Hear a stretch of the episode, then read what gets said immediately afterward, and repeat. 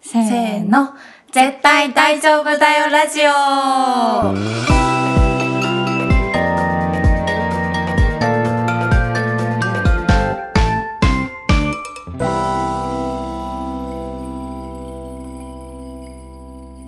はい、お疲れ様です。お疲れ様です。お疲れ様です。えー、萌えです。愛です、えーこのラジオは、クリエイティブ業界に身を置き、日々をサバイブする20代後半女子2人が、漫画やアニメをはじめ、身の回りのこと、最近の悩みまで、いろいろなことを話していきます。はい、前回はえっとゲスト会をやらせてもらいましたが、今回からまた愛ちゃんと二人ではい。やってきます。はい。はいお。願いします。今回はなんと2016年かなそんな前なんですね。 2016年の、えっとオリジナルアニメ「ユーリオンアイス」についてお話ししたいと思います私この回めっちゃやりたかったんだよねはい来ましたねねユーリオンアイス超会こうユーリは何回通してみたかわからないかも5回は見てるやばい。うん好きすぎそてれはすごい私もあの年末に大晦日に多分「紅白歌合戦」やってる時間に有料アイスを全部見るっていう私はねそう1月1日に見ました ねねこう寒い時期になるとなんか見たくそうなりまだすよねね有料は、まあ、最近ネットフリックスに来てねちょっと嬉しいっていうのもありまして、うんうんあとまあなんといっても映画がねそう映画が映画がねついに今年やるのかなかなどうかなでもトレトレーラーなんか CM みたいな新しい映そ像がうあの特報ねの映像うが、んえっ、と11月にうん解禁されて、その作画がマジでやば最高最高、最 高みたいなうんそう そうそう信頼の信頼のマッパって感じでねすね今をときめくマッパさ今んとがきめく大丈夫かなみたい な何個 LINE 持ってるんだろうみたいな気持ちになりますけどねそういうこともあり、まあゆうりちょっとこのタイミングで話しましょうっていうことで、ねはい今日を迎えたわけですけれどもはいあんもうね話したいところいろんなとこあると思うんですけどもう担当直入に、はいはい推しキャラは誰ですかえーとですね、難しい質問だと思うんですよ、うんこちらはうんためるなだいぶためますね でもねえっと曲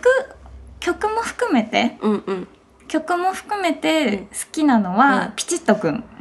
いいですねいやなんだっけなんか王様となんだ王様とスケーターっていう楽曲からのそうそうあそう映画からうんうの「んシャル・ウィ・スケート」っていう曲とあともう一曲あってなんうんかうん両方いいんだけどうん「シャル・ウィ・スケート」って曲めっちゃいい、ん私はチャリ乗りながらよく聴くんですよなんかテンション上がってペダルこぎやすあくれなはる。ねテンション上がりますよねシャル・ウィ・スケート」でででででででってやつでもあのピチッとくんの華やかな、うんうんあの雰囲気にめちゃくちゃ合っているあの曲そうそうそうなんかその「ユーリオン・アイス」ってあの主人公が日本人のね、うんあのスケーターの勝木優里くんっていう子で、うんうんまあ、その人のコーチとなっているまあなんか伝説的な超素敵なスケーターの、えっと、ビクトルっうんていう、まあ、2人の関係を基準にはしてるけど、んそれだけじゃなくて他のいろんなキャラも全部もう多様で素晴らしく、まあ、それぞれのキャラクターもちゃんと丁寧に描写されていて、もう本当にそこが一番素晴らしいなっていうふうに思うんだけれどもなんかこれってオリジナルアニメでさ、うんうんあのモテキうんとかを作られてる、えー、と久保光郎さんとあと山本小夜さんっていう監督の方が原案となってるけどなんか2人ともそのもともとスケートオタでうんなんかそれだからもうスケーティングへの深い愛がこそううやっぱベースになっている。そうすごい感じますよねあいれや見て感じてる感じるあの表彰の時の画面とか、んなんうかんテレビっぽい感じ、ああののキスクラのとそこだうそようねそうそうとかうんあとあの実況実際にスあのフィギュアスケートの実況のアナウンサーをされていそうたそうあの方があの、うんあのアニメの中でも実況アナウンサーとして出演されてたりとかあの織田信成さんとかがねそううんこうね出て後半出とてきたりとかかねそうそうそうそうしかもちょっとまたピチッと君に戻るけど、うん王様とスケーターはちゃんとあらすじも用意されていてやば映画のやばすごいそう設定が細かそうい設定が細かいんですよ、うんまあ、もちろん「王様とスケーター」っていう映画は架空のもので、まあ、そこからまたさらに架空の曲があって、うんそれがピチッとくんって架空のキャラの曲になっているっていうんだけどうんうんう作り込みがすごくいいのと、うんそうなんかこういうちゃんと考えてるなんかその辺を手抜きにしないのところがこう愛をうん詰め込んでる感じがしてめっちゃ好きですね。いやーそうですよねなんかその本当に設定の細かさとか作り込みとかで、うんそれぞれのキャラクターが輝いている感じがうんめちゃくちゃありますよね、ある、んえ愛ちゃんは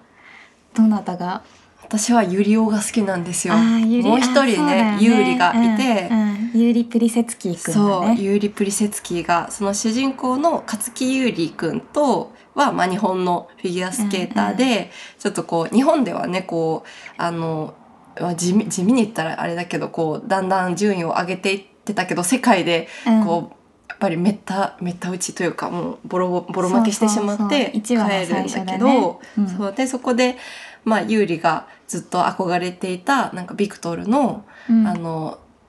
あ振りスケートのこう、うんうん振りを、ま、こうコピーしたものをうんうんうんうん地元で踊って、うんうんそれがネットで上げられて、うんそれをもとにこのビクトルがそれを見て、うんなんかこう気になって師匠になるってはいいうはい展開があるんですけど、そのユーリあのユーリ・プリセツキーの方がちょっとややこしいのでユリオっていうふうに、うんあのね劇そう中でも劇中でも呼ばれて、てるし、ここでも呼ぼうと思うんですけどユリオも、はい、うんそのビクトルにうんあの振り付けをしてほしいって頼んでたんですよね。はいはいそう頼んでたけど、ねなぜかビクトルはようわからん日本の選手のコーチになるという、うんうんでなんかどういうことやっていうことねで、納得できないぞっていうねでユリオもそこに行くんですよねゆあの勝木ユリの元にそうあのビクトルとビクトルを追ってそうそうそうユリアも日本に来るそう日本に来て、まあ、そこで結構こう3人のあのシーンとかたくさん描かれるんですけど、うんうんまあなんかユリオのこう、ユリオがなんか口悪いし、うん愛想もないけど、うんめちゃくちゃいいやつっていうのが、うすごい端々に描かれていてそれが一番思ったのが、ユリオにおじいちゃんがいて、まあロシアのねあーおじいちゃんがピロシキのそうおじいちゃんピロシキを作るおじいちゃんがいてでおじいちゃんにそのユリオが日本でその勝木ユリとビクトルと一緒にカツ丼を食べるシーンがあって。うんうん結構このアニメなんか食べ物もねよく描かれてるんですけそうど、だねうんこういうあの主人公のゆうりくんがあのカツ丼が好きっていうところでなんかそのゆりおもカツ丼を食べて感動するっていうシーンがあるんですけどそのカツ丼って知ってるみたいなのをおじいちゃんに言ってなんかなんだそれはみたいな感じでそのやり取りがあった後うんに、うんまあ、カツ丼の説明をしておじいちゃんがなんかこうピロ式の中にご飯とスクランブルエッグとそうカツうん豚のカツが入ってるやつを作ってくれて。カツ丼ピロシキそうそうそうでそれをあの日本人の方の有利の方にうんこう、うん食べろみたいな感じであなーんかね有利がそう、うんうん落ち込んでる時にカツ丼ピロシキをあげてカツなんかお前の好きなカツ丼だぞみたいな感じであげるシーンがあって、うんうんあすごいめちゃめちゃこいつはいいやつだなと思って、食えよそう で「えみたいになった らじい俺のじいちゃんが作ったピロシキ食えないのかよ」 みたいな感じでこう押し付けるんだけど「はあそうかわいいかわいいねかわいいね有利を可愛いね」ってエリ言アって。はかわいいよねそうなんかねそういうところとか、うんそうあとあのゆりおと、うんあの唯一こうなんだろう本心を語り合える友達ができたじゃないですか。名前が今ちょっとすぐ出てこない。えーとオタベックあ、そう、オタベックオ。タベックでカザフスタンのそうそうそう。オタベックもね、ストイックな、あの、スケーターだと思うんですあけれど。だよねバイクでさ、うん乗るかみたいなやつそうそうさらってくやつゆりおがね、ファンに囲まれてる時に、オタベックそうがそう助けてくれるんですけど、あの二人の関係性とかも、あれよかっすたよねごい良かったりとか、うんあとゆりおがなんかゆうりにすごく当たりが強いんですけど、うんでもともうとんそのゆりのことを、うんあのなんか気になるやつだなっていうかこう見つけていてちゃんと有利のことを、そうでなんかその見つけてるけあのすごい気になってるけど有利がこう、うんうんなんかうんなんなんかこういろんな自分のいろいろな自信のなさとかで、うんこうやきもきしていることに対して、そうだねなんかお前は本当はそういうことじゃないだろっていうのを、ねうまく伝えられずそう当たりが強いっていうところお前は本当がは強いのそうそうくてすごいいいスケーターなのそうそうになんでそんなにうん失敗してるんだそうみたいな、そうそうそうもったいないじゃそうんみたいなそうそうこうそういう同じ競技をしてるからこその苛立ちというかさ、そうなんかいやーねそういうところとかもなんかもえうーめっちゃいいしめっちゃ努力するしいやもうさすごいね目が離せないですようんねうんゆりおは。なんかやっぱフィギュアスケート私はもちろんやったことないからうんうんわかんないけど、うんあれすごい全身運動でさ、うんうん絶対きついじゃん、うんこう回りまくったりさ、うんうん滑りまくったりさジャンプしまくるとかさでもこう一見こうひその演技してる中では、うんこうお客さんから見たらすごい綺麗に美しくん優雅に見えるけど、うんなんか終わった後、うんその演技が終わった後のうんなんか表情とかがすごいちゃんと描かれてて、うんなんかめちゃめちゃ息切れしてるし、うん顔真っ赤になってるし、うん汗だらだらだしみたいうんうなんところでなんかすごい削ってる感じうんがあって、まあ、かつ私ゆりおで好きだったセリフは、うんあのなんか途中でバレリーナの練習みたいなのをするじゃん。うううでその時になんか俺がこの容姿でいられるのは短いみたいなことを言ってて。好きそうそこになんかこう、やっぱフィギュアスケートってなんかね調べてみたんですけうど、んうん結構20代前半でもう引退される方がうん多いみたいなんですうんうんね、うん競技としては。でやっぱりその体力とかのピークっていうところに合わせてみんなやっていくかし、うんこうだから、まあ、競技者としての人生がすごく短い競技で、だから勝木優衣君もなんか引退するかしないかみたいうんうなん後半悩んでたりとか、うんもう23歳とか4歳っていうところで。うんでそのゆりおもまだ15歳だけど、うんこの中性的な見た目みたいうんうんなのとかでこうたいつまで戦えるんだろうみたいな、こうんううんうん時間との戦いみたいなところがもう等しく平等にみんなあって、うんでもその中でこう結果を残さないといけないみたいなプレッシャーとかさ、うんもうんううんそれにちゃんと抗っていくもうみんな一人一人が本当に輝いているうん本当にもう最高そう何よりなんかこう結構今ねこうポッドキャストを何回か重ねてて思ったんですけど、誰も死なないのが本当に嬉しいい。やわかるあーもう誰もみんなみんななんかちゃんと生きているみた いな死なね嬉しい嬉ーしみんな仲良しいみんなでご飯食べてる 嬉しい嬉しいい裸踊りしてるいやほんとさなんかいや「進撃」なんか LINE で愛ちゃんに言ったけどさうんうん「私進撃の巨人」のアニメ全部見返して、うんうん年始に、うんそれとになんか「進撃の巨人」見てたらすげえ削られてきて精神 がなんかもう無理かもしれないみたいななんかきついみたいなみんな死ぬみたいな。うんうんだから有利とかなんかこう、なんかゆるキャンみたいななんかそう、うんうん誰も死なない平和系のアニメこうハサミハサミこう「進撃進撃ゆるキャン進撃進撃進撃有利進撃温進度差撃」がみたいすな ごい温度差がすごいゆるキャンと刺激はだいぶやばいですよ温度差がなんか焚き火してるみたいなちょっと違う話になっちゃったけどそうなんかすごいねいいよねこういうアニメ大事だよねそう大事、うん本当にこういうのをあの間挟まないとうんちょっとね体力が持たないですよ持ねたないよねいや有利ね、うんあーいいよなそうそう一曲一曲がいいよねやっぱ曲も、うん、曲もいいし、あの、ユーリ、ユーリオンアイスっていう曲があるじゃないですか。うんうんうんそのユーリの、うんうんあの、フリーの、あの、うんえっと、プログラムの曲。あれがめちゃめちゃ好きで、うんあの、あれ始まるときに、うん毎回、その、ちょっと引きで、なんかユーリが真ん中にいて、そうそこういううふう、にやっててそう、クロスしてね、手を前で。ってそうでなんか曲がはじピアノみたいなの始まるんですけど、そううん始まった時になんかこうカメラがシュンってこうユーリを捉えてアップして周りがこうもうぼやけて、うんユーリだけにこう視点が集まるような作りになってるんですけども、その入り込み方がめちゃくちゃ好きでこうユーリの「ユーリオンアイス」っていう曲がなんかユーリのスケート人生を、あの音楽で表している曲なんですけど本当にこうユーリに視点がもう全もう世界のこう視点が集まるみたいな感じで、ユーリのれこういスケート人生をみんなで見ていくみたいなところが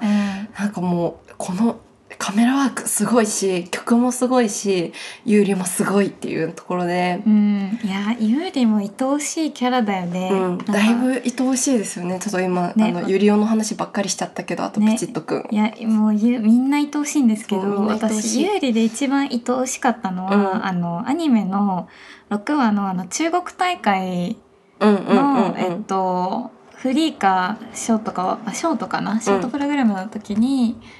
こうあので自分の出番が近づく中で緊張しちゃって、うんすごいなんか心がざわざわしちゃって全然頭に何も入らないみたいなうんうんうん中でこうビクトルがうんなんか少しでも静かな場所に連れてこうと思って、うん駐車場に地あ下ーの駐車場に連れてくんですよ。うんうんでそんそんな中でもこうユーリは「あどうしよう」みたいな「どうしようどうしようもう出番が」みたいなうん風になっちゃって、うんでこうビクトルはちょっとエスっ気があるので、うんこうなんか一回心を壊してみるかみたいなことを、なんか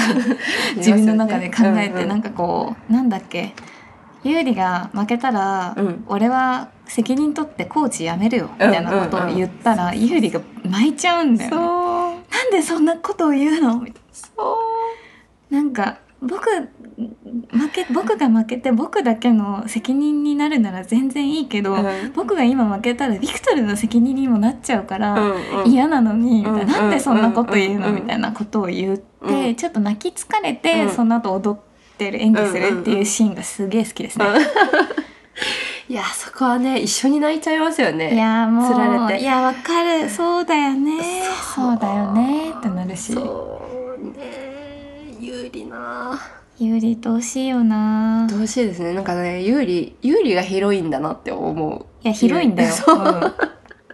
あの「ジュリー・オン・アイス」はちょっと、うんあの BL 系がねうんああるりますねアニメなのうで、ちょっと苦手な人は苦手かもしれないんですけど、うんうんうんまあ、全然あの、うん、なんだろうなんか京アニのフリーとかいけるならゆりもいけるよね。あーうんうんうんいけますね、うんあのそんなごてごての BL っていうかなんかこううんふわっと、うんふわっと覆いかぶさられるあれ BL もしかしそてうみたいな、 そういうことみたいなうん、ぐらいの後半感じ結構あからさまになってきます けどね若干。そうそうそうでそうあのシーンは確かに良かったなうんよかったいやーでもやっぱそのスケーター有利とかゆりよとか以外うのんスケーター一人一人にちゃんとストーリーが付与されてそうさ確かにそのその一人一人の演技の時間とかも削らないじゃん、アニメで、うんうんうん全部ちゃんと見せるじゃん、うんうんそれがめっちゃいいなと思ってさ、めっちゃいいなんかね JJ とかね あジェジェ JJ スタイルスジェジェスタイルってやつ めっちゃジェジェ好き私そう私も JJ 好きなんですよねであのなんかさ JJ がさ、うんあのグランプリファイナルに行って、うんあのなんかプレッシャーに飲まれてうんめちゃめちゃミスしまくる中で、うんなんかみんな観客その JJ のファンたちが泣きながら「てーてーてーてーてーてーてーてーれて」ってめっちゃ歌ってるとこすごい好きなんだよね。 そうなんかねそうそうそうあそこめっちゃいいですあそこよねめっちゃいい全然笑うシーンじゃないちょっと笑っちゃうところもいいんですよねいやなんかもう JJ は、んあのーめっちゃ強いんですよ。その、うんグランプリファイナルっていうこう世界大会の決勝戦みたいなところに進むまでも、うんうんもう勝ちまくってて、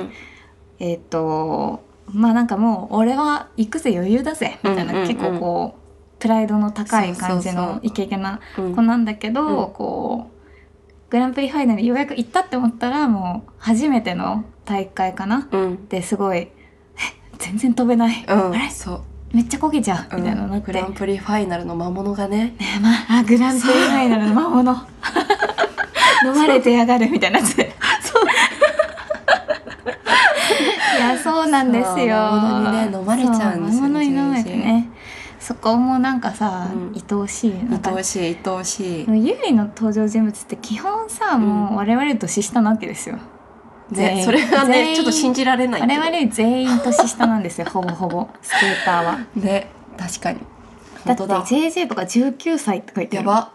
そりゃあ魔物に食われる わ食われとけ食われとけ一それ回は食われとけって いやーそうねそうなんだよな JJCV が宮野守るっていうのもいいですねいいですよね。JJ のあのね彼女大事にしてるとこも好きあですよ。そうだね、うんん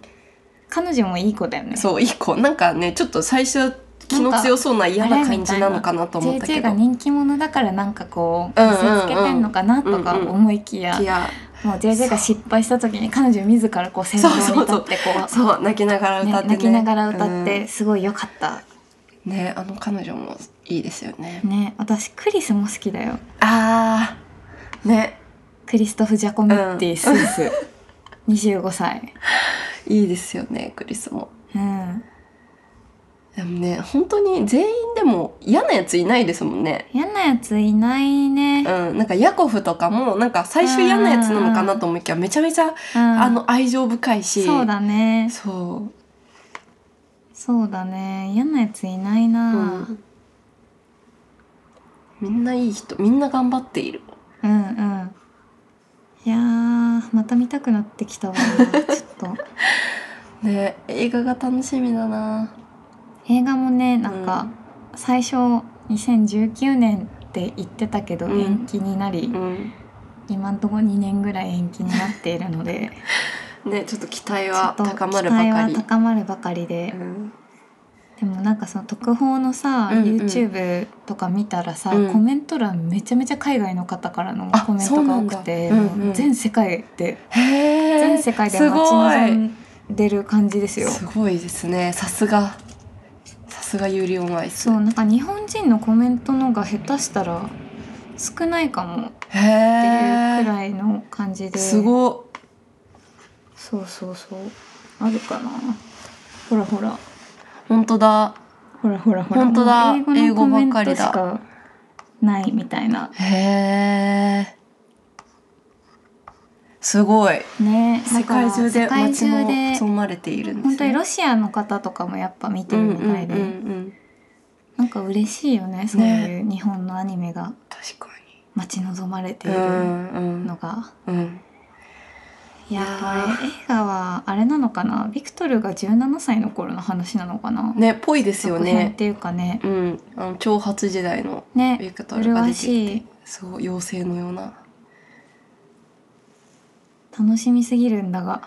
ねそのビクトルの話全然そういえばしてなかったですねあビクトルね、まあ、ビクトルも好きですよでもビクトルの良さはそこだと思うんですよねあんだけ全部かっさらっていきそうな、うんあの呪術廻戦で言うと五条そうだ悟ねポジションなのにもかかわらず、うんうんうんなんかちょっと抑えめにいるっていう私たちの心の中に、うんまなんあかすごい自分のポジションを理解してるというか、うんそうそう頭の他いの人をいね人だと思いますそうすご立いた、せてくれるうん、感じがありますよねい。やもう前に出ようと思えば死ぬほど前に出れるし、うんうんうんまあ、世界選手権5連覇みたいなうんうんうんところもあるから、うんだし、まあ、見た目もすぐ麗しいじゃないですか、うんうんでもなんかこう一回自分の中で競技人生に区切りを一回つけて、まあうん、有利勝木有利のうんうんうんコーチになったっていうところもあって、うんまあ、あくまで自分は勝木有利の補佐であるみたいな、うんうんうん影のものであるみたいなそところもあったりするから、うんなんかすごいその辺をなんか考えながらこう動いているキャラなんだなっていうふうにうんうん思ってた。確かにそうそういうビクトルがもう本気を出すのが映画なのかもしれないですよいね。や見てー、どうなるんだろう。めちゃめちゃ見ねたいわー、めちゃめちゃ見たい。ビクトルの演技だって全然見てないですもんねあのアニメの一中で番最初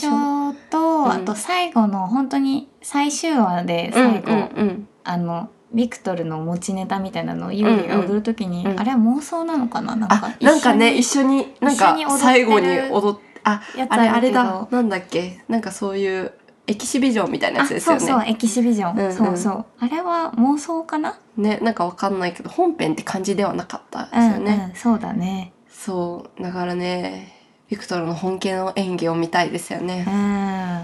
いや有利ねでもやっぱあ私衣装とかも好きですねああのーちゃ確んかとに確かにこうスパンコールのキラキラとかが表現されてるのそううがん良くてだいぶあれはすそう,、ごいあれなんかチャコットの本当のうフんィギュアスケートのデザインしてる人がデザインしてるへえらしくうんうんうんちょクレジットで見つけて、すなごいんか衣装デザインチャコットなんとかみたいな見つけてえと思ってうんググったら、うんチャコットっていうその衣装とかを作ってうんうるんメーカーさんで、うん本当にフィギュアスケートの選手向けに、うんこうオーダーメイドで作られてる方が監修をしてるらしくへてーそのキャラクターがどんな人かっていう資料をもとに考えていやぴっデたザインり合ってしまてすよるっねて聞いた、へえでもなんかこうフィギュアスケート独特の感じというかなんか、うんうんなんかこれこれみたいなのがすごく衣装にも表れてるしスパンコールもそうですけどあのあの靴あスケートの靴回転してる時のキラーの反は射いが、はいはいあのこう氷削ってる感じシそうそうそうそうャーみたそいうなそうあとこう飛び散る氷とはかが、いはいはいこう描かれてるともうすごい本当になんだろう本当のフィギュアスケート見てるみたいな気持ちになってすごいですよね。そうなんだよね後半の方になるとめっちゃフィギュアシーンの作画力が上がってる気がして、うんうんうんいやーあ私ねあとね南くんも好きですあーいいですね。あの中国うんうん。四国九州大あ会のみたいな赤いメッシュみたいあそな。うそうそう赤メッシュの入った金髪のね、みなみくんめっちゃいい子ですよね。南くんいい子だよね、うんみなみくんまたなんかこう映画なのか、ね今後なのか出出ててききててほしい。大人になったみなみくんを見たいですね。ね南くんも可愛いしね、うん。いやー本当に癒される癒される。アニメですうわ、ん。なんかここ数年のオリジナルアニメで結構一番レベルに好きかもね、なんかすごい完成度とか言ったら偉そうだけど、うんうんなんかねその設定の細かさだったりとか関わってる人たそちうだのねなんか熱量だったりとか、うんそう熱量がすっごいそうすごいですよね。うん、なんか本当にフィギュアスケート好きなんだなっうんうてん思うし、うんまあ、そのピチッとくんの映画の設定じゃないけど、うんうんなんかそういう本当の細部までうん完璧に作ろうとしてるなって思うし、うんそうなんだよねなんか私ちなみにこう曲使われてる曲の英語歌詞を、うんほとんどシュガーミーさんが作ってるっていうことにへえこの間気づいて、うんうんあ えそうなんだみたいなへえ そうなんだ。そうもともその久保光郎さんうんうがん日本語の歌詞を書いたのを、うんうんそれを翻訳して、うんあれになってるとか、へシャえルビースケートとか確かそうだったあそうなん気でがすしかま歌す詞まで久保さんが書いているんだっていうそうそう熱量の高さ。愛がやばいそりゃ絶対映画お忙しいでしょうねね、映画そりゃ延期するわっていいうやーね。 間に合わないですよねそれはなるほどな、すご映い画なもねなんかこう潔く延期してくれたのが嬉しいなって思いましたね,、ねなんか中途半端な状態でやっぱりねそうそうそうあのあの公開されてしまうよりかはもううん全員が、制作陣が納得した状態で見たいですうもんね、んいやもう完全に待ってます そして世に出た楽しみね暁には爆裂お金を使わせていただきます いいファンだもう爆裂お金使わせていただきますマジで、はいはい、ちょっといろいろね話しまくっちゃいましたうね、ん尽きないですね、ゆりもちょっと映画が映画見たらまた映画の回をしたい、映画の回したい楽しみだな、ね楽しみ一緒に行こうね、うん行きましょうんはいえー、と次は何年かなあれ2014年とかだった気がするんですけど、うんうんアニメの「白箱」について話したいと思います楽しみアニメ制作のねうん裏側が現場のそうお話